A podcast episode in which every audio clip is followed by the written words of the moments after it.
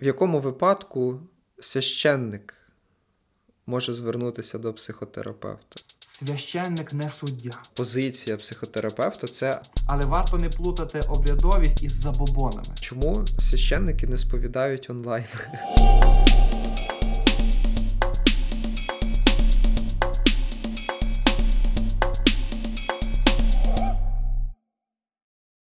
Що хочеться обговорити, то ця тема, яка, напевно, якась пов'язана з моєю історією теж. Та? Я вам розповідав, що я теж хотів стати священником, але життя повернулося таким чином, що я зараз психотерапевт і я задоволений своєю роллю.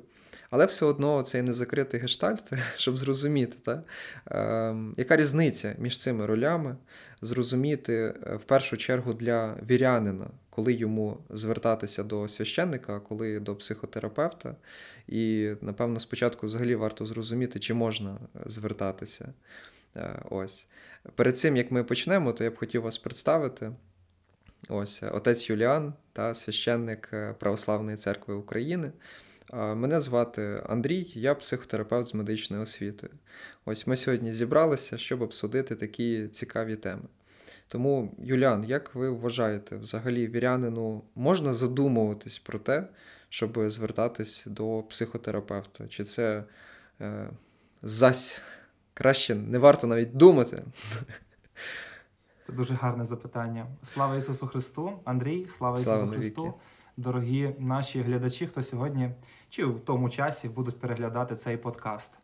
Е, найперше, коли ми говоримо, чи варто мирянину звертатися до е, психотерапевта, в загальному до психологів, варто сказати, що ну, ви знаєте, в мене був. Е, була стаття, на якій я коротко описав. Зараз хочу трошки розширити свою uh-huh. думку стосовно того, чи можна взагалі. Не коли спочатку, а чи можна. Відповідь так, можна. Але, але є але. Тобто, е, як священнослужитель, я рекомендую е, вірянам звертатися до психотерапевта в тому випадку, якщо ми впевнені в ньому як в особистості. Чому? Угу. Е, Багато психологів, психотерапевтів не визнають гріх як, як гріх. Тобто е, не ставляться з тим поглядом на гріх, який ставиться до цього, як ставиться до цього церква. Е, і вони вважають гріх частиною самоідентичності, індивідуальності людини. Mm. І таким чином приймають його як щось належне і борються з чимось поверхневим. А потрібно, е, говорячи про сповідь, так у сповіді людина приходить до священника. Це велике таїнство, у якому людина кається. Кається для того, щоб змінити своє життя. І звертаючись до психотерапевта, ми повинні зрозуміти, що той, хто нас буде слухати, нам допомагати, повинен зрозуміти з християнської точки зору, чи він буде нас підтримувати, чи ні. Тобто, коли людина, християнин, звертається до професіонала своєї справи, до вас. Е, вона Уже хоче приємно. найперше отримати. ну я вас я казав на нашій розмові, коли ми спілкувалися. Мені дуже сподобалося з вами спілкуватися і ваш погляд на життя. Коли ви бачите е, людину і враховуєте той фактор, що вона є віруючою, це дуже приємно, тому що потрібно наводити приклади зі святого письма, потрібно наводити приклади із духовного досвіду, не просто із мирського досвіду. Там ви повинні зробити так, воно принесе свої зміни. А якщо ви зробите так, буде по-іншому. Ні. Ви повинні зрозуміти, що десь людина грішить. Гріх це от е, та дотична, напевно, лінія, де пересікається практика священника і психотерапевта, наприклад. Угу. Я навіть згадав, як я вам написав спочатку, що отець Юліан, я психо... я вважаю, що я психотерапевт, який не перечить християнським цінностям, та, або якби їх і дотримується. Тобто це дійсно так. Тобто, психотерапевт дуже сильно залежить від того напрямку, який він можна сказати, використовує. Та? І е, кожна, кожен напрямок він опирається на певну філософію, е, на науку, і кожна філософія має свої акценти світоглядні. Але я би теж е, так для себе визначаю, що психотерапевт він не нав'язує світогляд, він допомагає розібратися у своєму світогляді, тобто підібрати той напрямок, який хочеться людині. І коли, наприклад, до мене звертаються вірянин, тобто християнин, то я теж можу використовувати е, якісь. Е, історії, ну скажімо, притчі, та, тобто якісь приклади, які дуже близькі по цінностях цій людині. Е, але можуть бути і е, люди, які атеїстичного спектру. Та? Тобто я не ставлю собі там задачу, там, як християнину, наприклад, їх переконати в цьому, що це там неправильно. Тому що дійсно психотерапевтів більш така гнучка позиція до світогляду. І, напевно, це така перша відмінність між священником і психотерапевтом це от ця гнучкість. Е, тобто, що психотерапевт він не стоїть е, так міцно на якійсь е, світоглядній позиції, а допомагає людині вибрати свою позицію і так з миром та всередині жити в цьому нелегкому світі. Але якщо говорити про саму роль священника, як ви гадаєте, от якщо дати таке певне визначення, та, хто такий священник? Тому що, як я пригадую свої якісь е, роки там прислужництва, для мене священник от він асоціюється з двома такими е, ролями. Перша роль це роль е, обрядника, не знаю, або то, людина, яка виконує ритуали, тобто обряди, тобто той, який е, знає, як правильно е, вчиняти, робити там. Служіння, е, там, хрестини, весілля, водохреща. А друге це роль певного проповідника.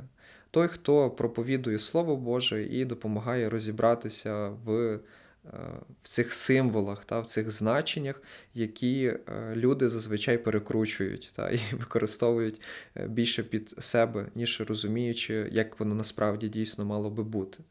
От, Який ваш погляд? Ну, е, найперше, шукайте царства Божого, а все інше додасться вам. Uh-huh. Е, Роль священника, я не буду загальнювати її у плані церковному, я скажу тільки стосовно соціуму. Візьмемо сьогодні цю частинку нашого служіння. Е, На жаль, на жаль, у багатьох складається таке враження, що священник це тільки відправити літургію, службу, е, прийти на хрестини здійснити хрещення, як ви сказали, е, якась така обрядовість. Угу. Але насправді е, потрібно розуміти, що священник найперше приводить людину до віри, е, до церкви і до святих таїнств. Дуже важливо у нашому, у нашій буденній рутині. Уміти розділяти, що це не просто щось видиме, фасад. Бо людина, яка приходить до храму, коли бачить священника в облаченні, одразу бачить якісь такі, знаєте, свої Е, напевно, сталі погляди, які вже не відповідають дійсності, і вона думає так: ну, ви робіть свою роботу і все. Е, на цьому на цьому більше нічого не потрібно. Станом на сьогодні у сучасних реаліях священник це дещо більше, ніж просто прийти. Священник це пояснити, чому ви прийшли. Тобто, не просто мене, мою бабусю хрестили, е, мою маму хрестили, мене хрестили. І я піду хреститися, і я своїх дітей буду хрестити. А зрозуміти, чому ми йдемо до хрещення, чому е, ми стаємо членами церкви Христової. І сьогоднішнє завдання священників це проповідувати і словом, е, і ділом, і прикладами, пояснювати, як людині боротися із випробуваннями, е, говорячи, де ми знаходимо між нашими між нашою діяльністю зв'язок ось якраз тут, у допомозі людині. Просто е, найперше церква ставить завдання привести людину до Господа Бога, привести її до цар... до царства Божого, щоб врятувати свою душу. Е, завдання психологів, психотерапевтів.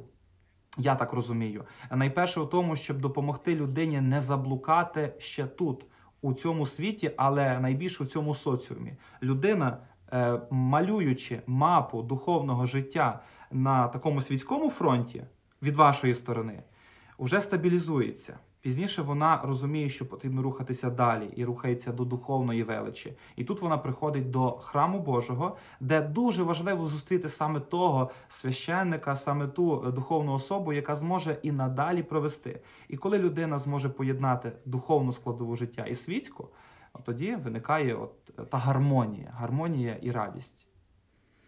Мені дуже сподобалось те, що ви е, заакцентували увагу на цій різниці, та, що психотерапевт він е, більше про певну якусь морську, морське життя, та, а священник про більш таке релігійне життя. Але мушу сказати, що в мене бувають клієнти, які розповідають теж про е, певну проблему, яка стосується віри. Е, тобто вони часто зневірюються через певний негативний досвід спілкування із е, е, там, священниками, які відбили в них бажання. Друге, це можуть бути рідні, які сильно нав'язують, особливо якусь ритуальність, а не по змісту. Та, ну, що важливо, та? тобто ставлять другорядне більш на важливе місце. І ці люди відчувають потребу в тому, щоб вірити. От навіть е, клієнтка недавно, в якої є такий розлад, називається обсесивно-компульсивний розлад. Е, це коли дуже важко справитись із тривогою. Е, а тривога часто пов'язана із незнанням, яке в мене майбутнє, та нерозуміння майбутнього. То от у вірянина набагато спокійніше в цьому плані, навіть є дослідження, тому що у вірянина є певне е, вірування стосовно майбутнього і навіть е, після смерті, що його очікує. А от в цієї клієнтки є от тривога. І вона е, не знає, що очікує після смерті, вона боїться смерті, і е, виникають такі несвідомі ритуали, які допомагають справитися з цією тривогою. Та? Наприклад, там, якщо я порахую до 100, типу там я не захворію на якесь захворювання. Тобто люди усвідомлюють, що це не допомагає, ну, що це ірраціонально, але вони не можуть відмовитись. І ми якось в розмові теж говорили, що е, якщо б я вірила, мені б, напевно, було б легше, але я не можу вірити. Тому е, навіть і до психотерапевта люди можуть приносити якісь такі свої. Питання, такі проблеми, які дотичні у нашій справі. То я зазвичай як вчиняю, я відходжу завжди від певного запиту Е, клієнта. Тобто запит це певне питання, яке людина ставить на нашу зустріч, і це питання відходить від її проблеми. А проблема це завжди наявність певного протиріччя. Тобто умовлені є якісь такі сили, які борються, та, і людина не може е, примирити. Тобто, якщо людина каже, я хочу вірити, але не можу вірити, ось протиріччя, ось проблема. Я допомагаю усвідомити, які є переконання які не дозволяють вірити, та, або якийсь досвід. І в нас є певні такі когнітивні помилки, наприклад, там. Узагальнення, та? тобто, якщо в мене був досвід з таким священником, значить всі священники такі. Так? А, І Виявлення навіть такої помилки може е, чітко окреслити отриманий досвід і дозволити людині не зневірюватись, та, не розчаровуватись. І це теж допомагає повернутися до е, вибору е, релігії, і тоді це вже якби не моя відповідальність, і тоді людина може ходити і шукати того священнослужителя, який їй розкриє ті сенси, та, які важливі. І теж дуже цінно, що ви сказали про людські переживання, та, про певні з чим приходять люди, та, що ми їм допомагаємо, це є дійсно спільне, е, тому що священник і психотерапевт це та людина, до якої хочеться прийти і поговорити про таке таємне, та, про якесь болюче, про щось таке близьке, з чим дуже важко поділитися з іншими людьми. Почну, напевно, з першого.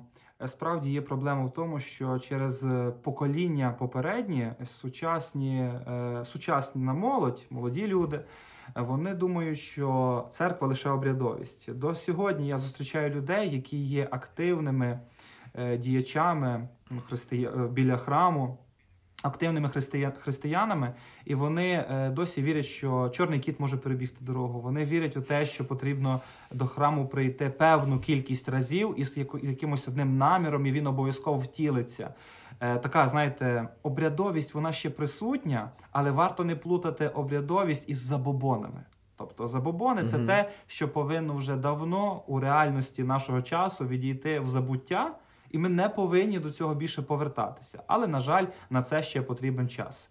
Знову ж таки, у людей в миру, у духовному плані буває негативний досвід. Буває негативний досвід mm-hmm. із психотерапевтом, буває негативний досвід так. із сусідом. Ну і, звичайно, буває негативний досвід із священником.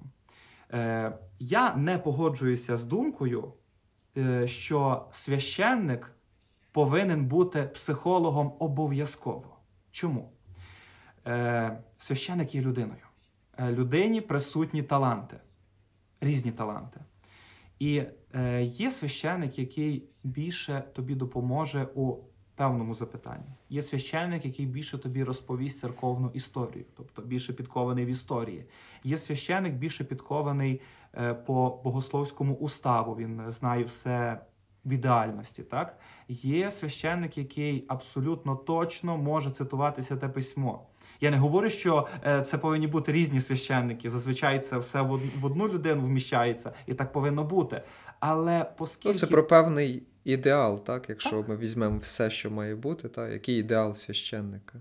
Так, ну е, є є якісь такі, напевно, стереотипні думки, але священник не обов'язково повинен бути психологом. І ось чому. Коли ми приходимо, ми хочемо якоїсь поради від священника. А він може нам давати духовну пораду. А людина хоче почути дещо інше, але, можливо, не може висловити це словами. І священник може в міру е, свого бачення, свого таланту, свого світосприйняття не побачити, що саме потрібно людині. Розумієте? Е, тому потрібен, е, потрібна вузькоспеціалізована галузь, психотерапія, те, чим займаєтеся -hmm. ви. Тому що у вашій практиці ви можете проводити колективні зустрічі. Е, ви можете працювати із е, великою кількістю людей, наприклад, прийде сім'я з трьох людей, п'яти, сім'я велика, наприклад. Ви можете з ними працювати. Священник може не мати такого духовного досвіду. У нього є прекрасний духовний досвід свого пастирського служіння, але може не вистачати просто банально м, таланту і практики взаємодіяти із такими випадками. Тому, говорячи про тему, коли звертатися до священника і коли до психотерапевта, ми повинні розуміти перш за все проблему. І добре, коли перший вміє скеровувати до другого, а другий скеровувати до першого. Тобто ми живемо у часі, коли нам обов'язково потрібна взаємодія. Так, це це дуже цінно, бо ви описали, в принципі, от один, одна із е, форм та, психотерапії це така сімейна психотерапія або парна. І е, я теж хочу, щоб ми обговорили певні відмінності, але спочатку хочу зосередити увагу нашу на певних спільностях, та, тобто на тому, що є спільне. Е, От ще одне спільне, що я вбачаю, це у певному е, моменті, що ми допомагаємо людині зі світоглядом. Тобто Е, вирішити ті якісь проблеми, які не дозволяють їй сформувати такий світогляд, в якому все мало би місце. Е, поясню, от коли почалось повномасштабне вторгнення, ті люди, які навіть у своєму світогляді не мали місця для війни, для них це була страшна трагедія. Тобто в них не було пояснення, чому війна виникає, як вона може бути. От Особисто я теж належав до тих людей, які не дуже вірили в вторгнення. Я більше це пояснював як такі політичні ігри. Ну, собі люди хочуть, граються. Та? Тобто був такий погляд, було таке світоглядне пояснення. То зараз воно зовсім інше. І часто люди застрягають у цій проблемі, коли в попередньому світогляді в них було одне пояснення, воно не витримало світом, тобто реальністю, і далі немає іншого пояснення, яке би викликало відчуття заспокоєння і відчуття контролю. Е, і якраз е, ми обоє допомагаємо в цьому плані. Та? Бо я думаю, до вас теж багато зверталися вірян, які запитували, а чому Бог допустив війну?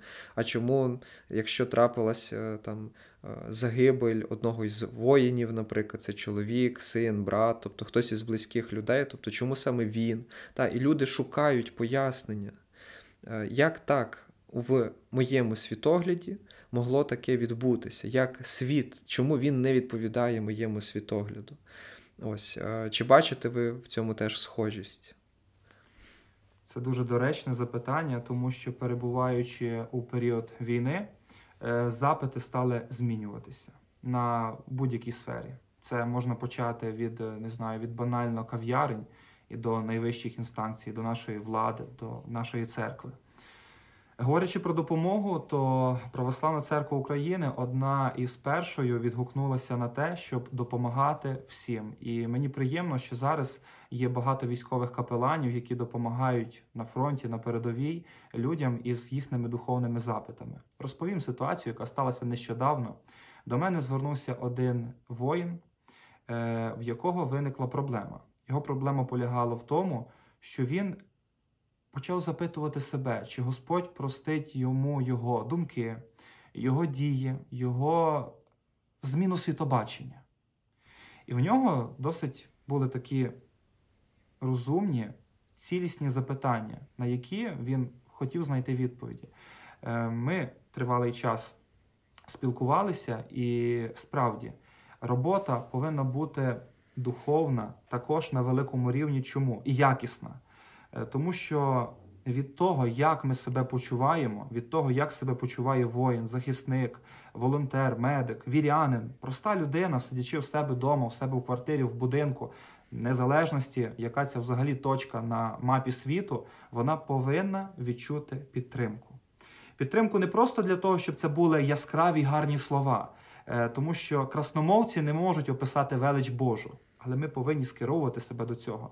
Як священник, я завжди аргументую людям, доводилося бути на різних неприємних заходах, в тому числі і похоронах наших воїнів, на яких питання звучить чому, а відповідь повинна бути аргументована, чітка і дотична до серця людини. Це завжди ти, повинен завжди прожити цю історію. Ти повинен завжди зрозуміти, що це тут і зараз, це не десь там, мене не стосується, це вже стосується всіх. І пропускаючи через своє серце всі переживання, розуміючи, що Господь хоче від нас, ми повинні налаштувати людину на той лад, щоб змогти жити далі. Станом на сьогодні ми говоримо не про Господа Бога тільки у любові, про те, що ми повинні любити своїх ворогів. Ми повинні звертатися до Господа Бога, який чинить справедливо. Ми живемо тільки в цьому відрізку часі.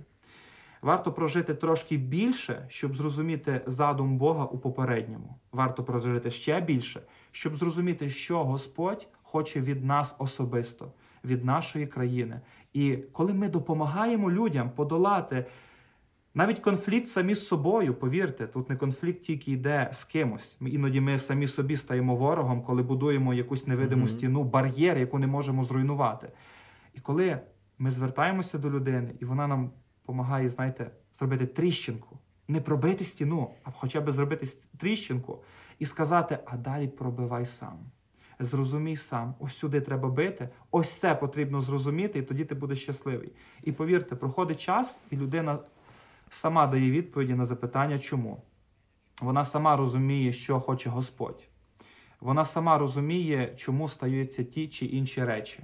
Але перед тим як вона сама зрозуміє, потрібно людину у нашому випадку, у випадку священника, привести угу. до Господа Бога, показати, чому саме так промисел повинен втілюватися, і допомагати людям, ну як ми це можемо тільки зробити. І тепер війна. Ми повинні всі свої сили поставити на перемогу і на подолання. Ви знаєте, от я от задумався для мене.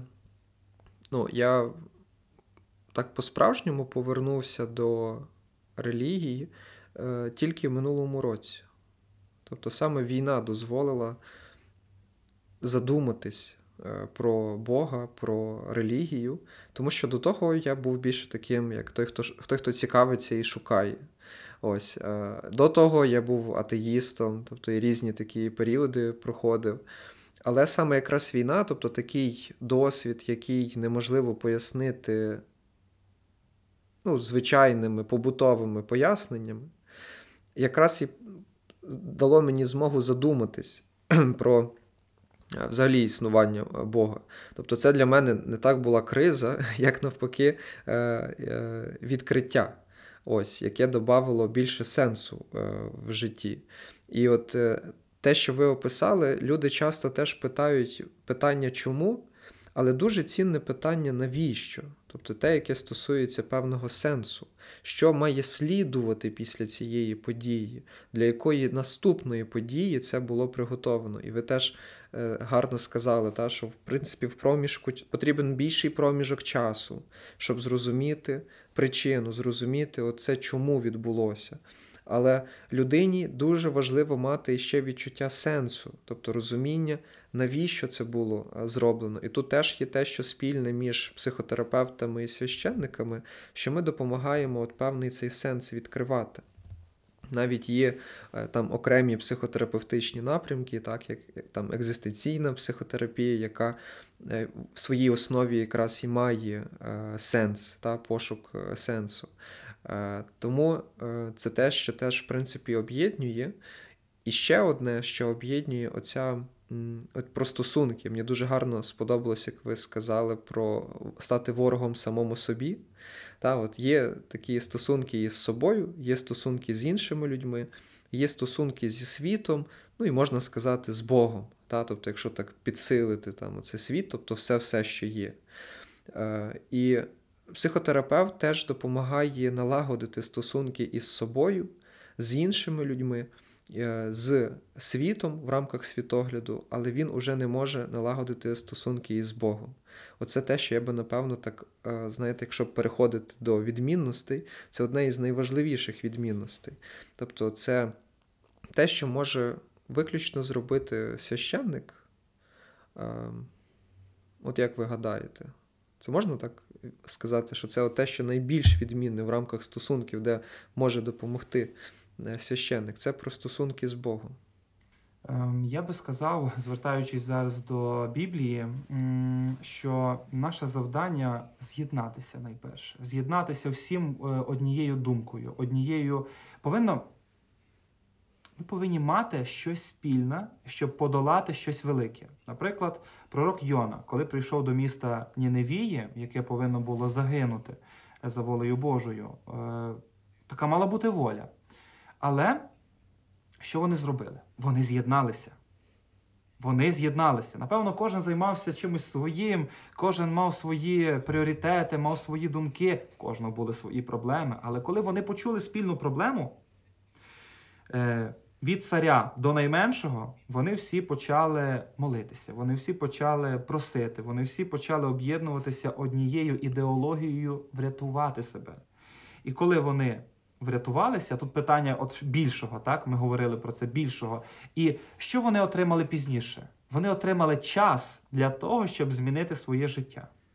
Людина, яка має проблему, звертаючись до вас, вона отримує вирішення своєї проблеми. Тобто вона може в подальшому жити нормально у соціумі. Живучи нормально у соціумі, завжди ти прагнеш більше, говорячи про віруючих людей, про тих, хто розуміє сенс людського буття тут на землі, і вони відчувають, що потрібно рухатися далі. І коли ти вже стабільний, емоційно маю на увазі, е, ти повинен звертатися до Господа Бога. Чому? Щоб отримати щось більше. Допомагаючи собі, ми, коли ми себе виліковуємо, ми вже хочемо допомогти іншому. Простий банальний приклад. Коли людина хворіє, має якусь хворобу, і їй вдалося знайти хорошого спеціаліста, який допоміг людині вилікувати ту чи іншу хворобу. Вона стає щаслива, життєрадісна, життя продовжується, радісна стає. Але хоче рекомендувати. Так, його. Ти починаєш ти починаєш казати, а тебе то не болить. У мене є такий спеціаліст, він тобі абсолютно допоможе. Якщо ви комусь допоможете, хіба людина не порекомендує вас своїм друзям, своїм колегам на роботі, чи, наприклад, навіть поїде за межі свої, свого регіону, області? Я знаю, ви працюєте в онлайні. Все вірно? Так. Ось і зможе дати ваш інстаграм, щоб з вами е, вийти на зв'язок, щоб взаємодіяти, і таким чином собі допоможе. І ота людина вас буде рекомендувати далі. Е, Ви несете користь. Е, яка абсолютно потрібна зараз. Ви працюєте тільки ми говорили про парне, ви працюєте індивідуально з людьми. Для вас не важлива е, конфесійна е, приналежність людини, і так повинно бути.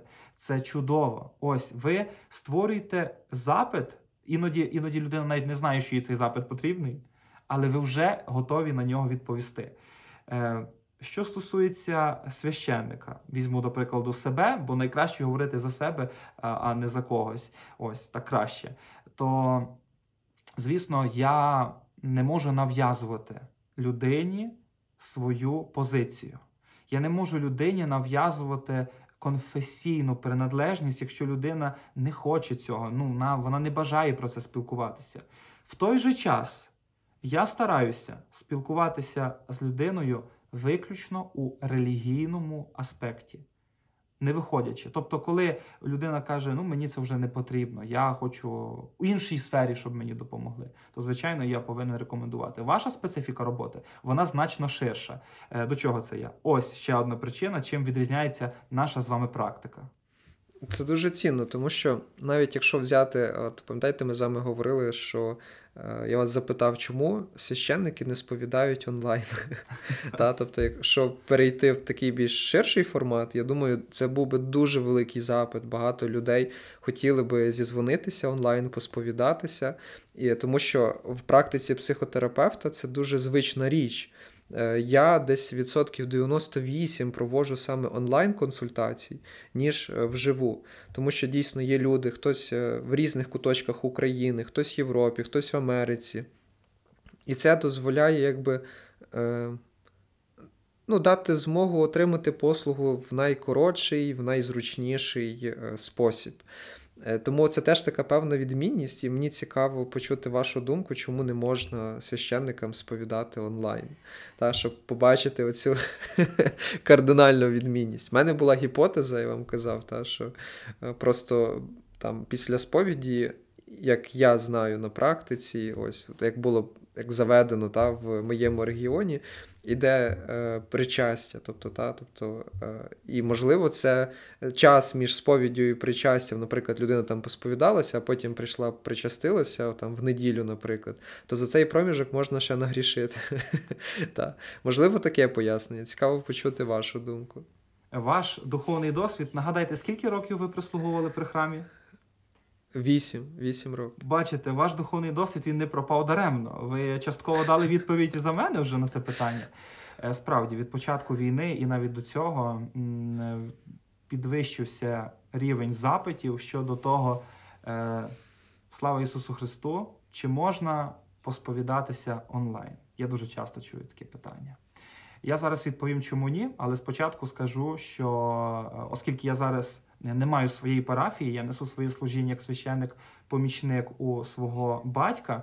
То, звичайно, є обмеження. У нас село не є таке велике, як місто. Люди не можуть просто так, ага, ми захотіли, ми приїхали саме до цього священника, щоб е, посповідатися і одразу, наприклад, прийняти інше таїнство, таїнство після таїнства покаяння прийняти таїнство причастя. Чому неможливо зробити таїнство в онлайні? Є сім таїнств, і жодне з них не може бути втілене онлайн. Воно повинно бути безпосередньо е, дотичне в фізичному плані, тому що ставиться і Петрахиль, читається молитва. І найперше тут питання безпеки. Жоден священник, жодна соцмережа, е, жодне, не знаю, жодна програма не може забезпечити конфіденційності між тим, що ми зараз говоримо. Для сповіді дуже важливо зрозуміти таку річ, коли людина приходить і бажає покаятися, слухає не священник, а слухає Господь. Священник виконує оту, знаєте, ниточку, зв'язок між ними. І лишніх ниточок, якщо на то пішло, буду так пояснювати е, по-простому, не потрібно. Не потрібно. Провокувати, що ця інформація, те, що людина вимовляє, кається, тому що це не просто розмова, це каяття. Людина приходить і кається, вона відкриває свою душу, своє серце і витягує звідти найсокровенніше. Щось таке, що вона не готова іноді сказати психотерапевту, не готова навіть сказати священнику за межами цього таїнства. Більше того, Оце дуже важливо, що е, не тільки священнику, а поза межами цього таїнства. Я не раз таке чув е, у свою сторону: Отець, скажу вам це тільки при сповіді. Тобто е, людина mm. розуміє специфіку сповіді, чому саме там. Кажуть, доста дома покаятися. Я стану перед іконою, буду молитися. Ні, недостатньо. Людина повинна приходити до таїнства сповіді і до причастя, щоб виконати заповіді Христові. Коли до мене людина звертається з таким питанням, я не зразу я кажу, що це неможливо, це не буде сповідь, але ми можемо провести духовну консультацію. І вже Більше двох років я проводжу е, консультацію онлайн, бо тому, що у людей є різні запити духовного значення, різні рівні і складності, uh які е, виникають, і ми з людьми спілкуємося. Але я завжди наголошую у тривалих що у це тривалій розмові, що це не сповідь, і її не вважайте за сповідь, щоб ви не вважали, що ой, ми поговорили, я ніби покаюся, ніби. Це не вважається сповіддю. Ми завжди розуміємо, що ця інформація вона може бути почута, прослухана. Це не сповідь, це просто духовна розмова. Круто. Я от знаєте, що подумав, е, ви так класно ну, заакцентували увагу про певне почуття сорому, яке виникає, е, може виникнути в людей, коли вони або сповідаються, або звертаються до психотерапевтів. Мені чомусь здавалося, що трошки навпаки, що людям психотерапевтові набагато легше відкритися, тому що позиція психотерапевта це абсолютне прийняття в принципі, дуже резонує із християнською позицією, там, позицією Ісуса Христа. Та? Тобто Він всіх любить, та? Він всіх приймає, хто б не був, навіть якщо взяти там історію апостолів, е, ну, це якщо так релігійному, а в нашому психотерапевтичному. Тобто я приймаю людину з усіма її історіями, і там теж є такий певний момент покаяння і от цього відчуття сорому. І люди можуть розповідати про ті речі, які, мені здається, дуже сильно засуджуються, якісь, які пов'язані там, можливо, з сексуальним потягом, з от бувають, наприклад, там любовні трикутники, та, коли люди е, підтримують е, одружені та, і мають ще когось збоку, і їм хочеться це розірвати. Але мені здається, що якщо би прийти до священника і це розповісти, то священник певний носій закону, певний носій. Правильних вчинків, і може бути певне таке осудження, та, певне те, чого люди дуже сильно бояться в таких ситуаціях, те, чого немає у Е, психотерапевтів. Хоча як як люди, вони можуть осуджувати, та? тобто вони можуть виражати свою позицію, але це не професійна позиція. Тобто це вже е, людина виходить з ролі психотерапевта і вона просто висловлює свою думку. Це вже неправильно. От як ви тут е, гадаєте, може таке бути, що все-таки священник він більш. На стороні закону та е, релігійного, ніж на стороні цього сердечного прийняття. Це дуже гарне запитання. Я вам дякую за це запитання, що можна його сьогодні розкрити. Найперше, і це проблема, тому що в сьогоденні я бачу, що, на жаль, воно так є. Священник не суддя. Потрібно зрозуміти, що священник не суддя, Господь суддя. В той же час Ісус Христос, коли до нього приходила велика маса, кількість людей, Він не був психологом, Він не просто їх вислуховував, е, Він відкривав їхнє серце. І він викривав їхній гріх. Він викривав їхній гріх і говорив, що вони роблять неправильно, митарів, фарисеїв. Він вказував їм напряму, попри те, що вони займали високі ранги у такому громадянському, церковному житті, він викривав. Тобто він не хотів тільки і виправі, і виправі. Христос не так робив. Він, е, заходячи до храму, він перевертав столи, він казав, що дім молитви став домом розбійників, розумієте? Тобто, говорячи про характер Христа, тільки Він може бути суддею, але наскільки Він любить нас. У питанні того, коли виникає любовний трикутник, от е, продовжуючи угу. вашу вашу думку, і коли приходять до храму, це дуже добре, що прийшли, що хочуть е, вияснити, бо переважно вони е, це таке питання, що не хочеться виносити його своєї власної домівки. Я собі ще уявляю зараз такий жарт, коли втрьох приходять. Ви уявіть, як священик може розгубитися спочатку. Я собі уявив, я я, я тільки це уявити можу. Ну, і Важливо священнику не бути суддею. Звичайно, ми сковані, не сковані. От ви гарно ви так сказали, я хочу це розбити, якщо можна. Ви сказали, священник скований якось законом, так? Він священник є. Е, він носій носій, носій закону. Е, я сказав, носій, так. так, але він не скований законом. Тобто він виконавець цього закону. Коли людина приходить із певним запитом, ми не даємо індивідуальну тільки відповідь. От, напевно, тут ми також відрізняємося, говорячи про попередню тему. Угу. Е, конкретно для кожної людини підбираємо слова, які вкладає в уста тільки Господь, ніхто інший. Не тільки ми своїм розумом це все проходимо, бо я вам в приватній розмові якось говорив, що неважливо, скільки ми книг тих читаємо, неважливо, скільки часу е, людина проводить за освітою, скільки в неї освіт, важливо, як вона діє, як Господь вкладає слова, щоб допомогти людині. І, звичайно, у вирішенні будь-якого духовного конфлікту священник опирається на апостольські правила, він опирається на 10 заповідей, він опирається на церковне передання. І вже відносно цього є якась така готова стала відповідь, яка стосується кожного. Тобто ми повинні вказувати, що гріх є гріх, і повинні його вирішувати. Угу. Ось. Тобто осуд може бути, так? Е, сторони це не осуд. Е, чи, чи... Це не осуд. Це чи просто це... має бути аргументована відповідь людині, чому це гріх. Гріх це угу. не осуд, це причина, і це причина того, з чим ми повинні боротися. От, От гріх, на тобі гріх, тримай, обдивися його. Зрозумій, як він виглядає, зрозумій його зміст і форму, і подолай його.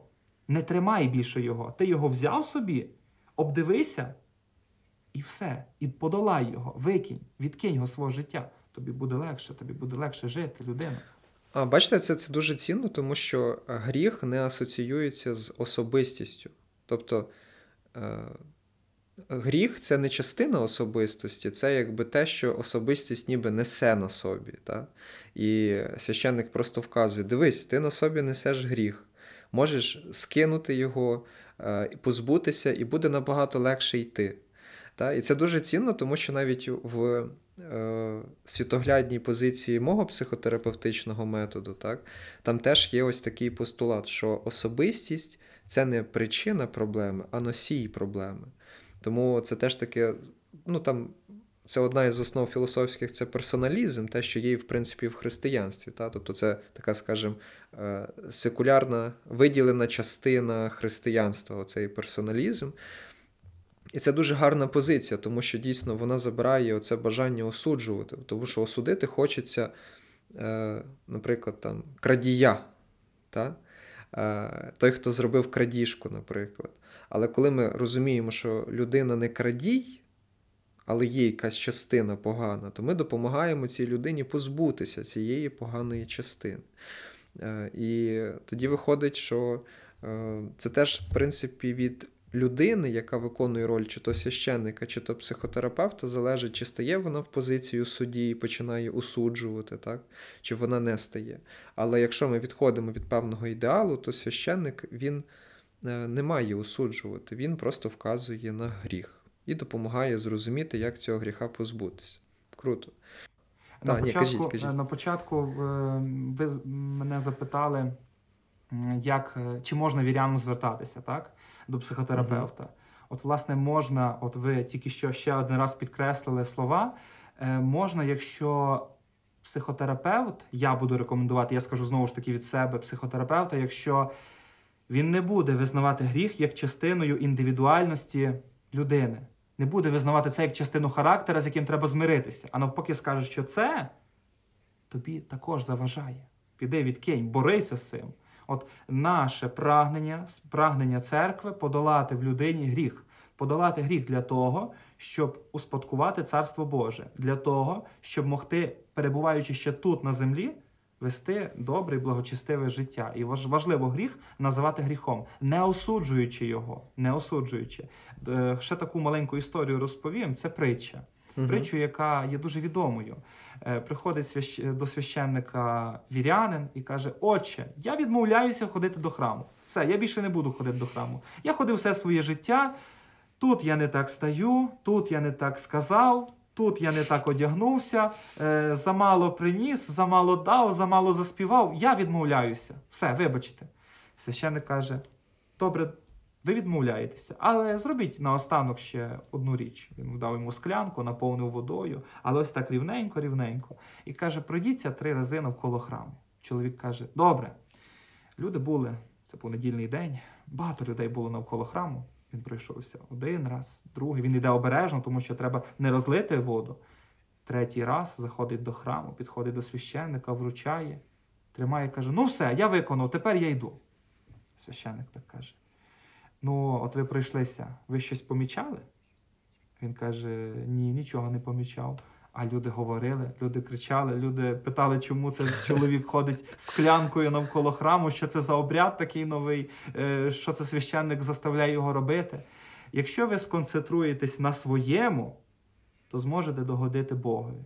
Напевно, у вашому випадку, якщо ви людині даєте пораду, і людина готова сприяти тому, щоб собі допомогти, то вона відкидає все інше. Шум, шум е, заходить за сцену. І на сцені залишається людина, і її погляди, і вона зможе виступати достойно в цьому житті.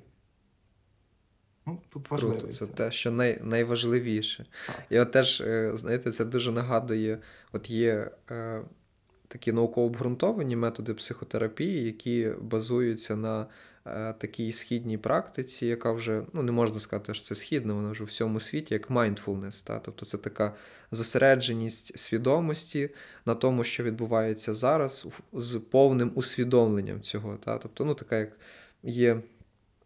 Поняття медитація, але воно несе більш релігійний характер, а mindfulness – це теж такий більш научний е, термін, який якраз описує оцю здатність нашої уваги зосереджуватись на тому, що для нас зараз мало би бути найважливішим, що ми хочемо би було найважливішим. Тому е, це теж е, круто, тому що в психотерапії це теж використовується. І ще одне, знаєте, те, що відрізняє, напевно, психотерапевта від священника, що е, психотерапевт допомагає навчитися розуміти свої думки, свої емоції, свою поведінку і керувати своїми думками, емоціями та поведінкою. Тобто це вже більш такий, напевно, медичний підхід, е, ніж е, такий гуманістичний, так? тому що бувають не просто переживання, з якими важко, а бувають уже переживання, які ми відносимо в категорію ментальних розладів та, або емоційні розлади. Наприклад, може бути поганий настрій, а може бути депресивний розлад. Це коли, окрім поганого настрою, є ще багато інших речей, які не дозволяють людині просто навіть з ліжка піднятися. Так? І е, також бувають там розлади з харчовою поведінкою, коли людина там їсть, їсть, їсть, їсть, не усвідомлюючи, та, а потім відчуває певну провину, що вона це зробила, або сильна націленість на схудненні, або панічні атаки, коли сильний наплив страху, що неможливо контролювати. Тобто те, що можна віднести в клінічну е, категорію. Е, мені здається, це те, що якраз сильно відрізняє священників психотерапевтів, тому що людина може паралельно будувати духовну, хотів сказати, кар'єру, ну, можна так сказати, та? тобто такий духовний розвиток, та? тобто свій, але мати ось такі е, розлади, той же самий обсесивно-компульсивний розлад, та, який я е, називав, або такий ще сильніший випадок, там психічні захворювання такі як там шизофренія, біполярно-афективний розлад, та, з яким дуже складно жити. Ось І тут потрібні вже якісь медикаментозні засоби для того, щоб себе краще почувати. То тут дуже, як як для мене, тобто сильно відмінно і, і видно, в чому різниця між е, цими ролями. Але як тільки ми наближаємось до чогось такого більш буденного, звичного, але те, що турбує, отут якраз появляється оця така спільна територія, де ми так плавно і легенько відділяємо та, наші е, ролі. Ем, і теж дуже цінно, щоб священники, от я теж подумав, розуміли, коли це просте переживання, де може допомогти духовна консультація, а де це вже от такий розлад, де людина не може справитись. От е, Дуже гарний приклад, мені здається, із горем. Те, що священник дуже часто має справу, тобто із е, людським переживанням як горювання, та? це адаптація до втрати. Е, бо є горювання адекватне, нормальне, тобто ми всі відчуваємо це почуття, але є затяжне, ненормальне. Тобто, можливо, ви зустрічали таких людей, які ну, після втрати, після смерті там, близької людини їхнє все життя крутиться тільки довкола цього, тільки довкола цієї втрати, ніби життя завмирає. Ось. Тобто в такому клінічному підході, та, тобто це вже називається затяжне горювання, і тут психотерапевт теж допомагає. Є люди, які е, не вірять у втрату. Та, Це буває, коли там на похорон не беруть, коли не показують е, мертвого. Тобто не сприймають оцей факт. Також, коли люди втрачають оце відчуття опори, коли вони втрачають близьку людину, бо ця людина відігравала якісь ролі Це дуже часто, коли діти е, втрачають е, батьків, та, тобто є якась опора. Або коли людина втрачає взагалі сенс свого життя, коли вона втрачає якусь близьку людину. Тому я б хотів, знаєте, вже обговорити більш такі конкретні, напевно, випадки, коли вірянину звертатись до священника, а коли до психотерапевта. Ось, можливо, у вас теж є якісь історії з практики, де би ми могли поставити якусь таку межу. От моя перша пропозиція це от оце горювання, так? коли у вірянина е, за християнськими, за християнською традицією та, горювання поступово е, слабне, тоді до, до психотерапевта не потрібно йти. Але коли там 40 днів, там, рік, другий рік, горювання укріплюється або стає основою, центром життя, центром думок, тоді я би вже рекомендував до психотерапевта. Мені цікаво, як ви, чи ви зустрічали ось такі історії, чи бачили, і як ви вчиняєте в таких ситуаціях? Ем, дякую за запитання. Воно є дуже доречним, особливо у час війни, тому що люди втрачають близьких, люди зараз перебувають на відстані одне від одного, їх можуть розділяти сотні, тисячі кілометрів. І навіть відстань також є причиною для того, щоб е, ну, починати змінювати свій світогляд. Е, Є випадки, коли люди, як ви вдало підмітили, затяжний процес горювання відкривається. Ви знаєте, це ніби, це ніби язва. Це ніби язва, яку потрібно лікувати. З цим неможливо жити, тому що постійно буде боліти. А коли тебе болить, ти не можеш працювати у звичному тобі режимі. Ти не можеш взятися за навіть буденні речі, які тебе оточують. Ти не можеш е, звернути увагу на себе. І різні були випадки. Люди заходять у такий е, стресовий час, коли вони тривалий час не можуть відпустити. Можуть людей банально розділяти сотні, десятки кілометрів, тисячі кілометрів. Зараз період війни. Багато жінок, дітей не бачать своїх чоловіків. Багато жінок, чоловіків захищають нашу Україну. Багато людей волонтерять, багато не можуть вийти на зв'язок. Банально зв'язку іноді просто не буває. А іноді це з найменших таких видимих, тимчасових. А іноді нам важко через те, що людина не може змиритися із втратою. І коли це 9-40 днів, річниця, це ми ще можемо допомагати в якому плані. Ми можемо бачити, що людина духовно блукає. І якщо людина, як ви вдало підмітили, не виходить з цього стану затяжного горювання 9, 40 днів, річницю, рік, 2 роки, потрібно допомагати. Е, відносно, якщо людина в миру, в миру не може тривалий час відпустити. І як психотерапевт, е, як психолог, людина працюючи, розуміє, що якось воно затягується надовго, то потрібно звернутися більше вже до священника. І знову ж таки, тут ми перетинаємося. Якщо священник уже рік більше працює з людиною, вказує на те, що душа вічна, що та зустріч все рівно неминуча, що потрібно рухатися далі по житті, але людина не розуміє, як хоче, хоче, але не розуміє, як рухатися, то звичайно потрібно перенаправляти таку людину до кваліфікованого психотерапевта. Скажу від себе, що якщо у мене у моєму досвіді будуть такі випадки, то я вже знаю до кого звертатися. Дякую, ви вже другий раз е, мене хвалите, мені приємно. Ось, а я ну, скористаюся хвилинкою по хвилин. Мені теж дуже приємно, що я спілкуюся саме з вами, як священником. Ось, тому що ви для мене зараз стаєте певним таким е, образом сучасного священника, та такий священник-блогер, е, який дуже гарно розставляє акценти. Тобто в розмові з вами в мене не відбувається якоїсь заплутаності та, у свідомості. Немає цього бажання сказати стоп, стоп, стоп, стоп, стоп. Тут якась нестиковочка. Та, І мені навпаки це дуже подобається. Моя мета е, ще е, з початку, тільки коли я вступив в духовний навчальний заклад, була створити якийсь такий. Ком'юніті створити, щоб була громада, нехай в онлайні, але щоб була але щоб е, там було те, чого я сам потребував. Тобто, моя роль у моїх всіх соцмережах це Найперше проповідування Слова Божого. І коли хвалять мене, то я завжди кажу, що це ви не мене хвалите. Ви хваліть Господа Бога і тільки Його, тому що це Він вкладає добру ідею, добрі думки, і тільки завдяки Його благословінню я і ви можемо діяти.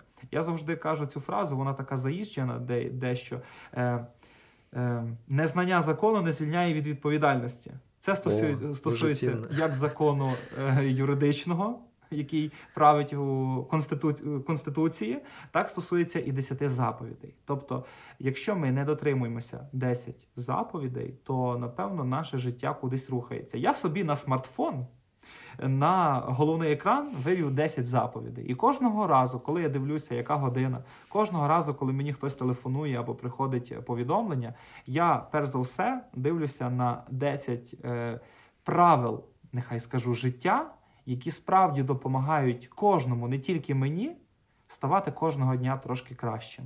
Для мене життя без Христа воно не має сенсу. І кожному, хто у затяжній депресії, повернусь до попереднього запитання, варто зрозуміти, що угу. як би не було важко, сам Бог прийшов на землю і у вигляді людини і ніс хрест на Голгофу за кожного із нас. І той, хто себе вважає іноді недостойним, вважає себе в ямі, в прірві, повинен нагадати, що першим в рай потрапив розбійник. І перебуваючи у ямі, навіть праведний Іов із Старого Завіту, він все-таки не зневірився. Він багато що втратив. Власне, він і здоров'я втрачав, але він не зневірився. Він піднявся, і Господь, бачучи, що він достойно проходить випробування, подарував йому набагато більше. І не тільки у Царстві Божому, а тут на землі. Тобто, усюди, усій нашій багатовіковій історії, і українській, і всесвітній, ми бачимо, що проходячи етап е, випробувань, ми завжди отримуємо щось взамін, щось набагато більше, іноді це навіть те, що ми не очікуємо. На жаль, ціна велика. На жаль, ціна велика. Але так. Е, не від нас залежить. Господь не створив зла. Зло створює людина, зло створює диявол. А наше завдання з ним боротися на всіх рівнях: на психологічних, на духовних, на ментальних, на фізичних, на всіх рівнях. Головне боротися зі злом. Круто. Ви знаєте, от я якось хотів більше, ну, щоб ми розділили, з якими питаннями до священника, з якими до вже до психотерапевта потрібно, але захотілося запитати, в якому випадку священник може звернутися до психотерапевта? Що таке має статися? Та? Щоб е, священнослужитель захотів звернутися? Чи взагалі може таке бути? Е, Я, до речі, думав над цим питанням. Ви вірите? Я перед ефіром думав над цим питанням. Я не знав, чи ви його поставите. Я собі для себе хотів зрозуміти, що таке повинно відбутися mm-hmm. в моєму житті, щоб я звернувся. Насправді нічого особливого. Ми знаєте, ми завжди думаємо звертатися до психотерапевта, коли вже все. Остання така, ну все, ніхто кінець. нам не допоміг. Так, все, кінець. Не називаючи, от нещодавно я стояв у черзі в лікарні, і одна жінка казала, що у неї сім'я віруюча, у них навіть в родині є священник, все чудово. І Вона каже: Я вже й до е, зверталася до всяких шаманів. Я кажу, та як до шаманів? каже, ну куди до шаманів?